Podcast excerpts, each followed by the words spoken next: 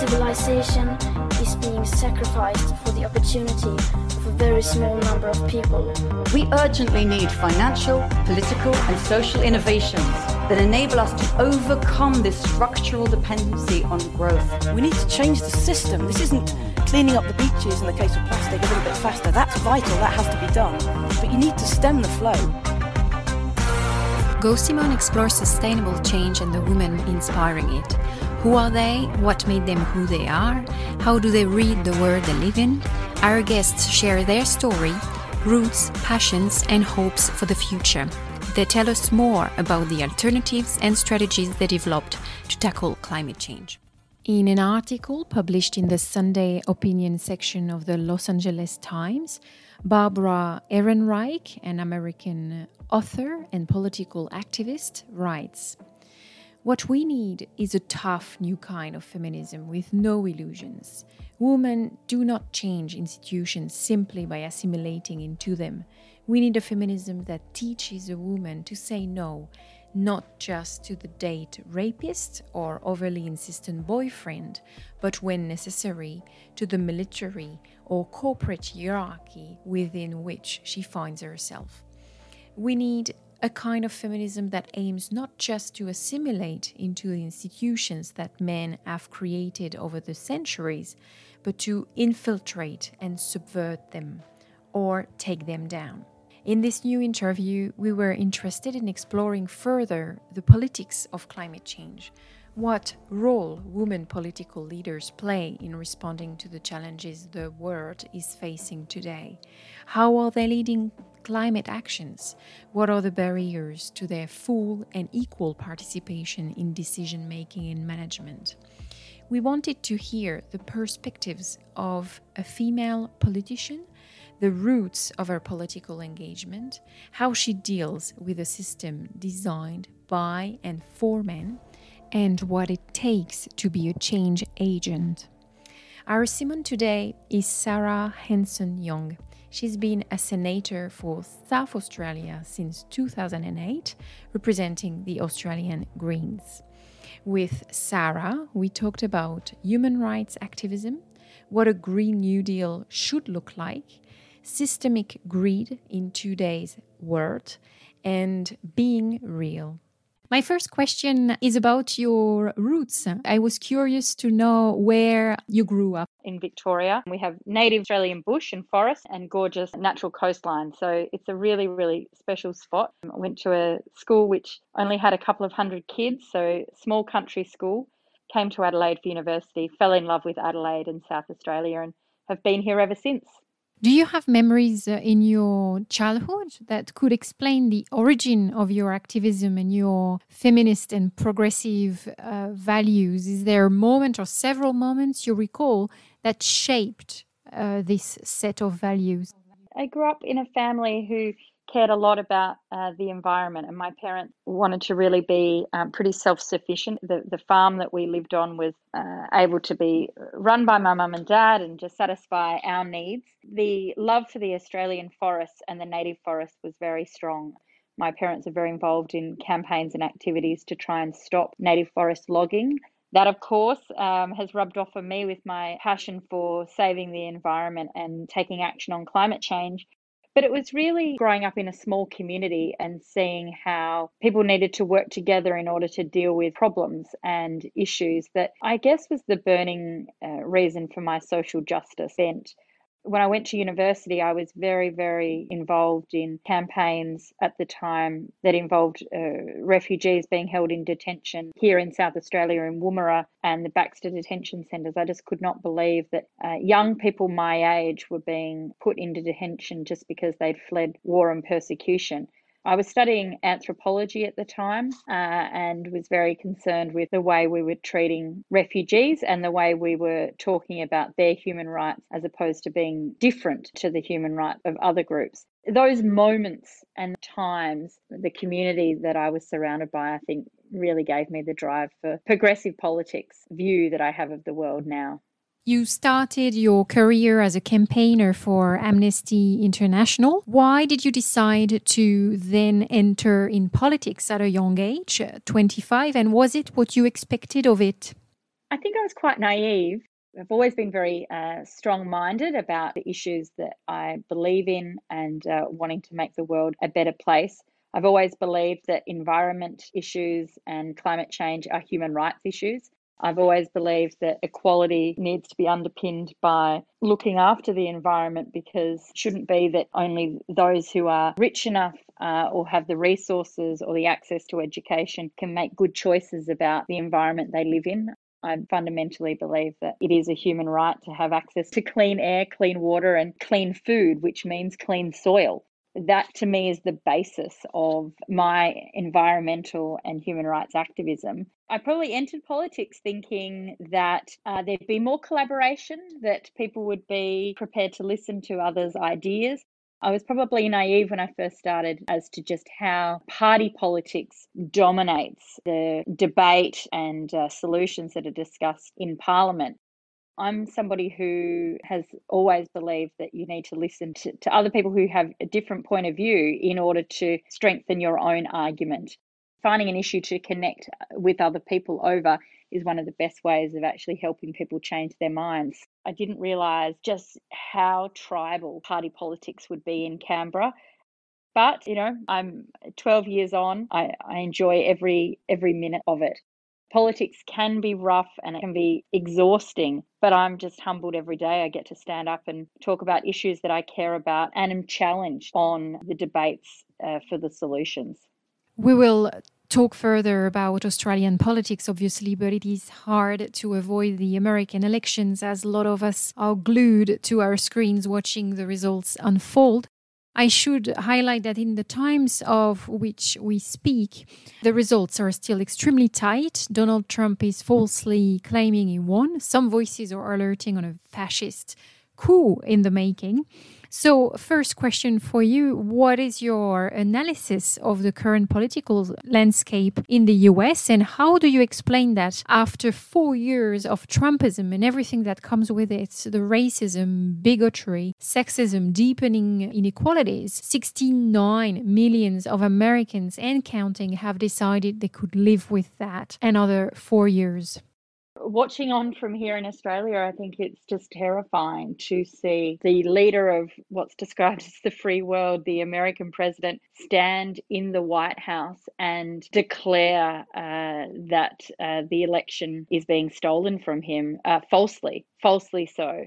I believe Donald Trump is taking a fight to democracy. And I'm a big believer in democracy. I think if you believe in human rights, if you believe the community voice is uh, the strongest part of, it should be the strongest part of political decision making, then you have to believe and advocate for democracy. And what I see is the US president losing power, throwing a tantrum, and being prepared to tear down his own country as he does it having said that, you're right, and the, the results are closer uh, than polls had predicted. And I think that really indicates a divided America. I mean, perhaps it's not the United States of America right now, it's the divided states of America. But I also think this hasn't come out of nowhere. You know, Donald Trump has spent four years undermining democracy. This isn't just a, a tantrum that he's thrown at the end of uh, an election which while we still don't know the result, looks like he may lose. He has been preparing for this moment. And the undermining of democracy, I think, is dangerous for everybody. Australia uh, needs to stand up, all that out, and so does um, every other democracy around the world. The issues that the globe faces right now are too big, much more difficult for one country to handle on their own. Uh, we need a global effort, and democracy standing shoulder to shoulder has to be part of that. The Senate Environment and Communications Legislation Committee session announced that according to the Bureau of Meteorology's forecast, Australia will be 4.4 degrees hotter by 2100. Projections are actually extremely dire on what would be the consequences of such a warming. It means more heat waves, harsher fire weather, and water scarcity, Despite this, the Morrison government is supporting new mining projects, a gas transition. It has weakened environmental laws. It's moving ahead with infrastructure projects that threatens Australian biodiversity and many more examples. It seems that not only we face a headlong rush to climate breakdown, but also an acceleration to it. How do you explain this phenomenon? Is it denial, greed, uh, irresponsibility, or a blind faith in technology? Look, I think the predictions that Australia is going to be facing 4.4 degrees within the next uh, 80 years or before is terrifying. Our planet is heating up and it's heating up much faster than science was even prepared to predict a decade ago. We know what the reason is. It is because of the burning of fossil fuels. And yet, I think many understand that uh, we have to transition from coal and coal fired power this obsession with just replacing coal with gas is not uh, rooted in the reality that we are quickly running out of time to slow down temperature rise. And we've got a decade. We have 10 years to drastically reduce our carbon pollution. That is not going to be done if we accelerate gas it just won't. And, and the reason why this is happening, the reason why there is a push for this is because uh, there are far too many vested interests in politics the revolving door between those who work in government and ministers' offices and political parties and those who work as lobbyists within the fossil fuel industry and the mining corporations, uh, whether they are uh, lobbyists or whether they're on company boards, whether they're uh, shareholder groups. There is just too many vested interests in this. And while people are scrambling to secure their kind of financial futures as the coal price drops around the world, we see excuse after excuse being made for the expansion of gas. It is the exact opposite that needs to be done. Australia has an amazing potential. Uh, we are the sunniest continent on earth. We have amazing solar power capacity. We have amazing wind power capacity. There is geothermal options. There is uh, hydro technology options in terms of the use of hydropower. And we have a vast amount of space for building storage as well in terms of storage capacity. The renewable energy industry is growing. It is growing in spite of uh, efforts that are, are being put into keeping the fossil fuel industry alive we're just talking about the power that's generated domestically. The biggest contributor of carbon pollution caused by Australia, of course, is our coal exports uh, and our gas exports. We are one of the largest exporters of fossil fuel in the world, and therefore we are one of the largest exporters of pollution. And uh, we have to take responsibility for that. This is old world thinking, and we have to move on. And is part of why I'm saying that this election in the US is so important. Not only are we seeing an attack on democracy, but we've seen four years of an attack on global action. Donald Trump pulling America out of every global forum he could has been extremely damaging to global efforts, particularly in relation to climate change. We cannot afford another day of global inaction. And we can't afford another four years of the US playing political games with things that need to be managed on a global level. And Australia has to step up in the EU, even increasingly the UK. Many of the trading partners throughout the Asia Pacific are starting to look at Australia and say, well, hang on a minute. If we're serious about having to reduce pollution global wide, when is Australia going to start taking some responsibility for all of the pollution that we're exporting? Worldwide, uh, progressives are calling out for a Green New Deal. It's become a bit of a buzzword in the progressive movement, uh, but there are, in fact, many different visions uh, for a Green New Deal. On this, uh, Varshini Prakash, uh, the woman who founded the American Sunrise Movement, says, I've heard a lot of men say our number one climate priority is decarbonization. And the benefits of that are jobs and clean water and livable climates. Their focus is on inanimate objects, on solar panels and electric cars, and not on the root of the problem, which is humanity. We need to ask ourselves who do these technical solutions actually help? Are they working to eradicate the existing inequalities in our system or to deepen them? Uh, how can we make sure that the Green New Deal is not another way to perpetuate existing inequalities? Can you please tell us more about the type of green transition you support? In my mind, a Green New Deal allows us to deal with the challenges of having to transition to a clean, powered economy but there is no point in having a green powered economy if we don't actually deal with the issues of inequality. Because in order to deal with this global crisis, and it is a crisis, pollution doesn't stop at uh, state borders or uh, national borders. Uh, pollution is it is global wide and it has a an impact. And in fact, more than anything, the global impact of climate change and pollution and the destruction of our environment is actually having a detrimental and more weighted impact on those communities and countries around the world who have less. So it is fundamentally an issue of not just environmental crisis, but uh, a crisis of inequality. So, a Green New Deal, if it is to deal with this global crisis, it must also be used as an opportunity to deal with the issues of inequality. And uh, that, of course, means dealing with poverty, helping uh, nations who are facing the worst threats of climate change, whether that's through famine, drought, their homes being flooded because of sea level rise. Uh, these communities deserve to be right at the top of what solutions are going to be funded in order to deal with this transition my sense of a Green New Deal is that we have this big challenge in front of us. There is a lot of jobs, of course, to be created in doing this, but the use of technology should enable us to share the benefits. They shouldn't be, they don't have to be centralized by those who already have enough.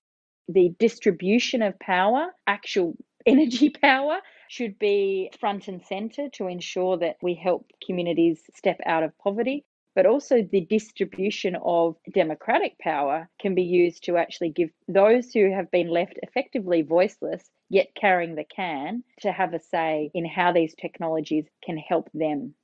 We are seeing some national leaders. I'm thinking of the president of Ireland, Michael Higgins, for example, who have taken a more radical approach endorsing the doughnut economics conceptualized by Kate Raworth, for example, which is an economic model that enables countries, cities, and the planet as a whole to live within its natural uh, limits. It's part of a post growth school of thought.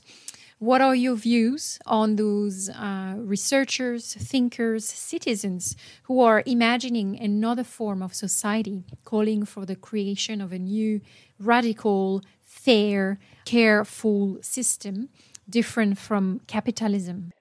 Well, I think it is already being forced upon us to consider how we deal with the environmental crisis that threatens the whole of humanity with solutions that are actually distributed fairly. Because if we don't actually have a distribution, so centralized, uh, and whether I mean centralized by uh, through corporations or centralized through the most powerful governments or centralized through men versus women, then we, there is no way we can deal with this issue. I genuinely believe I, I understand the the donut type analogy and making sure our, we do need to start living within our means. Mother Nature is forcing us to do that. If we want to survive as a species, if we want to survive as a, a global community, national communities, as local communities, we actually do have to uh, start living within our means. And for those of us who are live in richer countries, at the same time are creating the most pollution, we need to stop being so greedy. Ecofeminism explores uh, the ties between the patriarchal uh, society and the destruction of the environment. Is it uh, an approach that resonates with you? I think what's amazing about the real leaps and bounds that are being made in the advocacy for the protection of the environment and for climate action. The real wins are being led by women. I, I, take such heart from you know young women like Greta Thunberg that that she's out there being a hero and a champion for climate action, not just for her generation but for the world. It's wonderful to see young women, feminists, standing up and really taking the mantle of and leading the, the, the charge on uh, what climate action needs to look like across the world. And I do accept that I, I think women are very, ha, have always been for millennia, the ones who think beyond just our own selves. The type of leadership qualities that women bring to politics it is collaboration, it is listening, it is guidance, uh, yet care. these are the types of qualities that we need in a fractured world where we're dealing with a crisis that requires everybody to play their part. The boys have had a pretty good go and overseen the Industrial Revolution, which has created so much pollution around the world. It's now up to women, I think, to be stepping up and, and really being given uh, the opportunity in the space to show a new style of leadership, which is about global action. As you've uh, highlighted, female led countries tend to have an advantage in the current COVID uh, crisis. However, for, for decades, women have been taught that if we want to get ahead, we should act like men, lean in to male power structures, be more assertive, more competitive, speak uh, louder, self promote more, and never ever say um, sorry. I know you've tried to not refrain from showing your vulnerabilities. It is actually something you talk about in your book En Garde. But I was uh, wondering if at the beginning of your political career you were tempted to lean in. Yes, yes, absolutely. And I think um, we're whatever type of leadership as women we enter, there is a tendency, at least in the beginning, to feel as though in order to be taken seriously, you need to lean into those masculine types of leadership. And I think we need to be honest and realistic that some women, how they do business, and, and that's fine. Uh, but uh, there is nothing wrong or weak about doing leadership differently and doing leadership in a way that is uh, considered to be expressing both strength and femininity at the same time. Some may describe that as being vulnerable. I describe it as being real. In the current uh, climate, uh, how do you keep your motivation to, to fight? How do you deal with those moments where you are a bit down and how do you keep hopeful for the future? I go for a run. I'm um you know on a physical sense I think it's really important to find what it is that keeps keeps your own self functioning at the best capacity and it, you know I, I've talked about this a little bit but in different forums that when I first started in politics, there was such an I felt a, such a strong sense that I had to prove that I could do the job just as well as any bloke could. That I couldn't show that I was doing anything but the job all of the time. I, I didn't put enough time into keeping myself, you know, physically maintained, mentally maintained as much as I should. And I just took that for granted. And then when I started to recognize that, no, these are good things to do, then I was too, I thought, oh, but I can't admit I'm doing it. I can't show that this is something I have to take out of, I have to put into my day to keep myself motivated, to keep myself strong, to keep myself able to deal with you know the horrible stories sometimes that you hear from constituents about you know the struggles that they're dealing with. And i'm i'm somebody who's always listened and, and loved hearing other people's stories. It's what motivates me. But in order to really hear them you have to be able to feel them. If you want to be motivated and use those stories for political action and to try and improve things you you can't just listen to them, but you have to be able to feel them. And to do that, you have to be in good shape. I used to kind of, you know, not tell people that I was going for a run and I'd say I had a meeting. I've learned over the years to just, it's good to actually show that in order to take on other people's issues, you also have to keep yourself fit, healthy, and ready at all times. And so I don't lie about going running anymore. I make a point that uh, that I'm going for a run, and when I come back, I will have a solution. Do you have a piece of advice for women who are tempted by politics but are still hesitant? If you're not hesitant in some way, then uh, you won't be being realistic about what politics is. Politics is not easy, it, it's a hard gig. And it's meant to be hard because it's important. If it was easy, it wouldn't have so much power, it wouldn't have so much influence, it, it wouldn't matter so much. But it does matter, and we need good people in politics, and we need more women in politics. So don't be put off because you're hesitant. It's about thinking about what you're hesitant about. Is it that you're worried about the dealing with the media? Well, you can learn those things. Uh, is it that you're worried about having to be across all of the issues all the time? Well, you will just have to find space and find good staff and put and have good people that you trust around you. I think you have to identify what what why you're hesitant being hesitant should not be a barrier. It means that you're actually taking it seriously. But it's absolutely worth it. We need more women in politics. If we are going to deal with the big global issues that confront us right now climate change, the destruction of the environment, the struggle for equality, real equality. That's only going to happen with more women around the table.